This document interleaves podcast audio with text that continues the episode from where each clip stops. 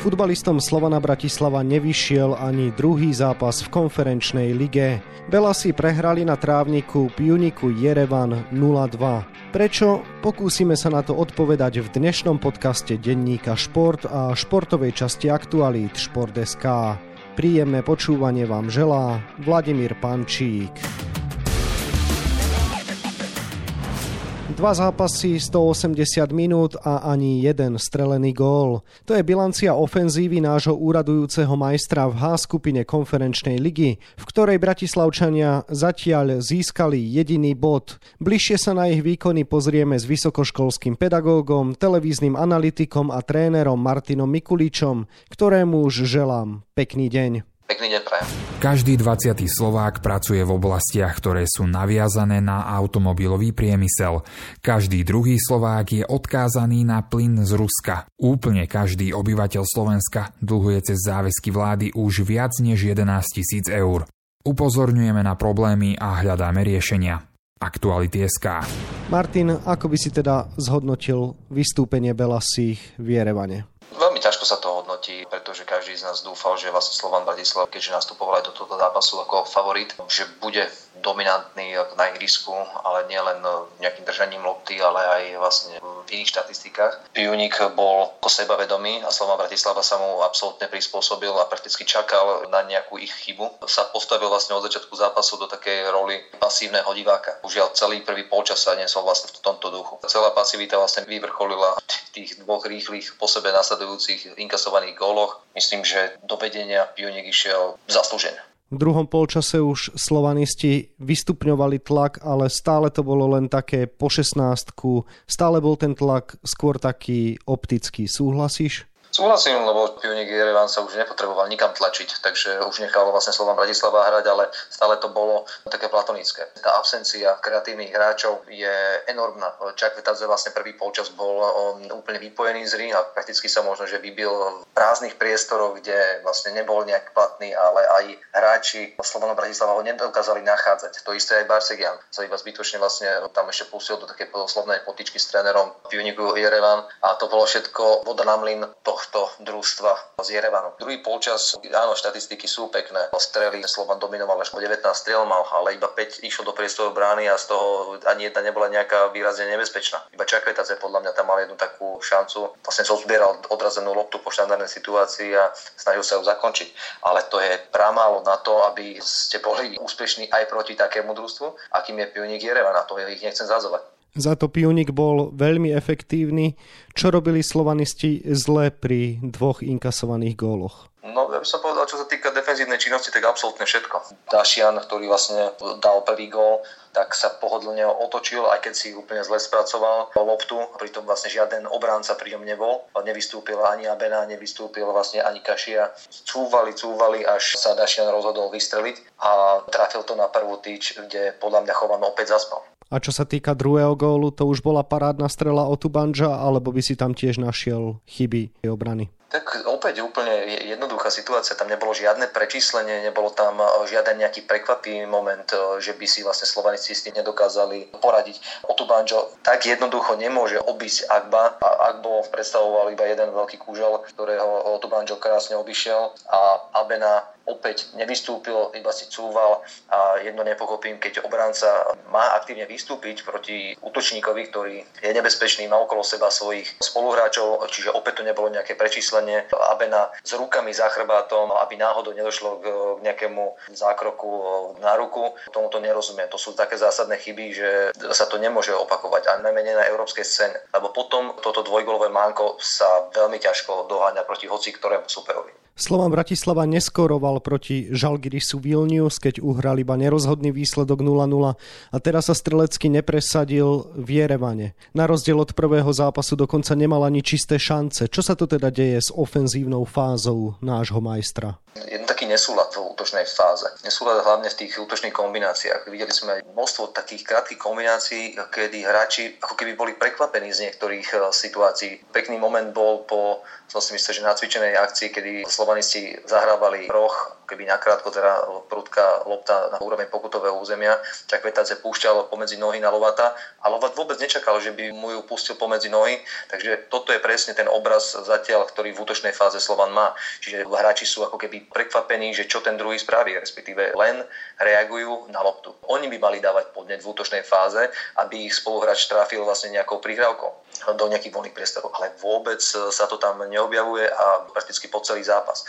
Ako náhle Slovanisti aj v prvom počase aj v druhom trošku zvýšili agresivitu, vyššie napadanie, tak e, hráči Pioniku vytvárali chyby, ale jednoducho tých hráčov treba dostať pod tlak. V každom prípade Slovan sa presadzoval v predkolách európskych pohárových súťaží a to mal za súperov aj také týmy ako Ferencvároš alebo Olympiakos. Čím to je, že zrazu to nejde? Jednoducho je tam nejaká únava alebo sa tí hráči uspokojili po splnení základného cieľu? V čom vidíš príčinu? Prakticky to ja vidím skôr v tom, že ako keby hráči Slovana Bratislava mali problém s motiváciou proti ako papierovom slabším súperom. Príde vám Olympiakos, príde vám Ferenc Vároš, atmosféra, jednoducho väčšie mená futbalové, keď to tak nazvem, a potom zrazu príde Žalgiris a Pionik a máte problém s, s takýmito slabšími družstvami. My sme si možno zobrali, že post, podľa postu, tú jednotlivú hráckú funkciu, tak si poviete, že Slovan jednoznačne musí ako dominovať. Ale ako náhle tam není tá ochota, emócia a chuť, tak nemáte nárok ani proti iným družstvám. A to sme videli aj Slova Bratislava, že s tým má niekedy problém aj v našej lige. Tie výkyvy formy sú tam veľké. Suma sumárum, hráči sa na tento zápas z tvojho pohľadu nedostatočne mentálne nachystali. Ja iba hodnotím to, čo som videl na ihrisku. Tam jednoducho bolo evidentné, že hráčom chýbala tá emócia a to nastavenie, to víťazné nastavenie, že áno, dneska si chceme odniesť eh, prvé tri body.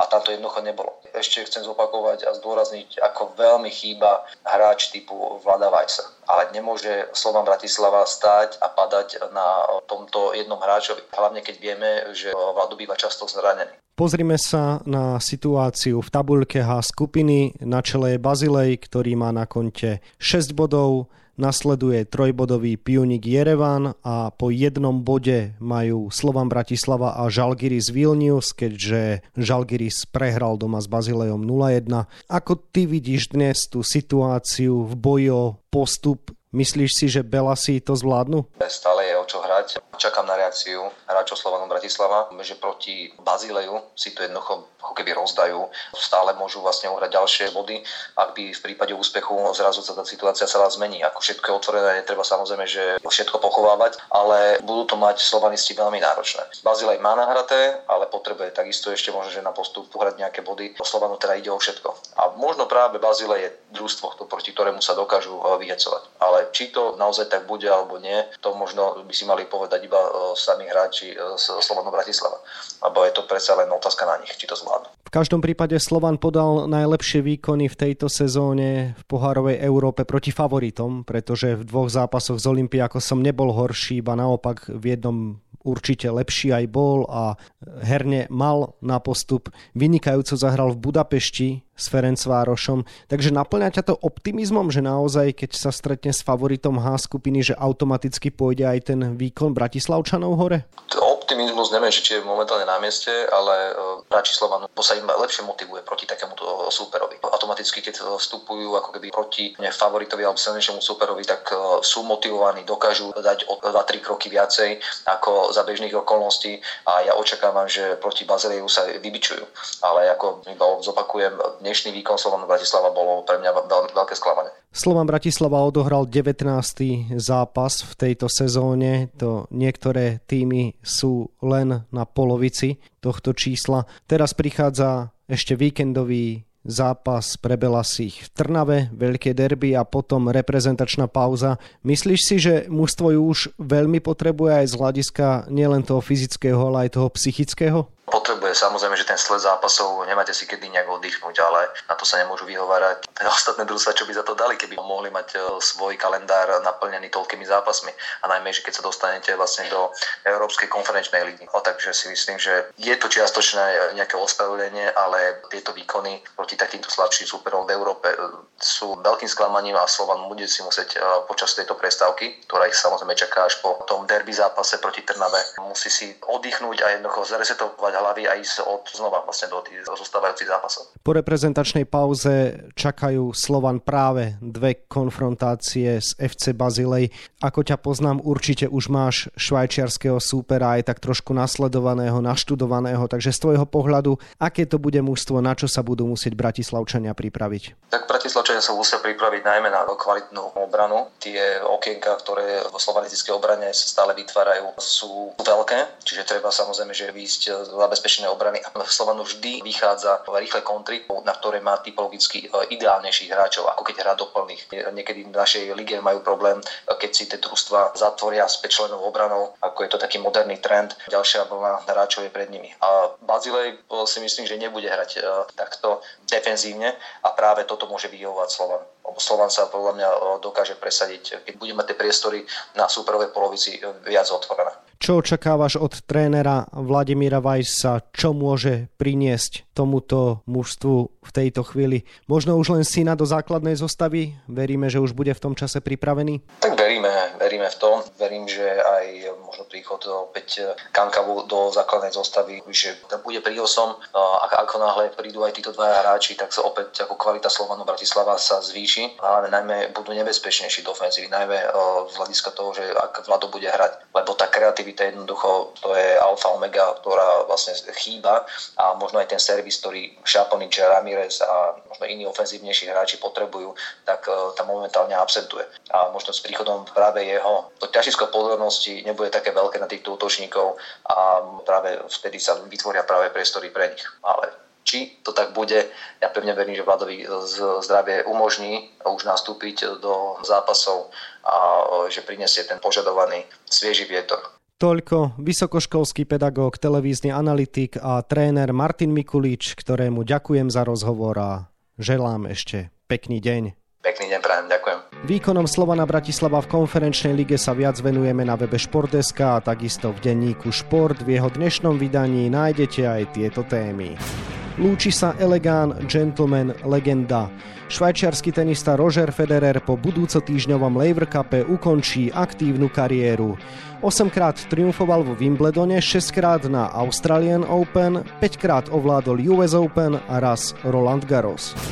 Šatan si musí uvedomiť, že za rozhodnutím nezakázať reprezentovať Slovensko hráčom z KHL je jeho meno i meno celého Slovenska. Človek nemôže byť váhavý a nevýrazný, keď ide o principiálne veci, hovorí naša legenda Peter Šťastný. Slovan obhájí titul, tak znie prognóza redaktorov denníka Šport v deň štartu novej sezóny hokejovej extraligy. Bela si ich čaká hneď na úvod ročníka náročná prekážka. Úradujúci majstri sa predstavia na ľade Popradu. No a na 28 stranách je toho samozrejme oveľa viac. Scenár dnešného podcastu sme naplnili a zostáva nám sa už iba rozlúčiť. Ešte pekný deň vám od mikrofónu želá Vladimír Pančík.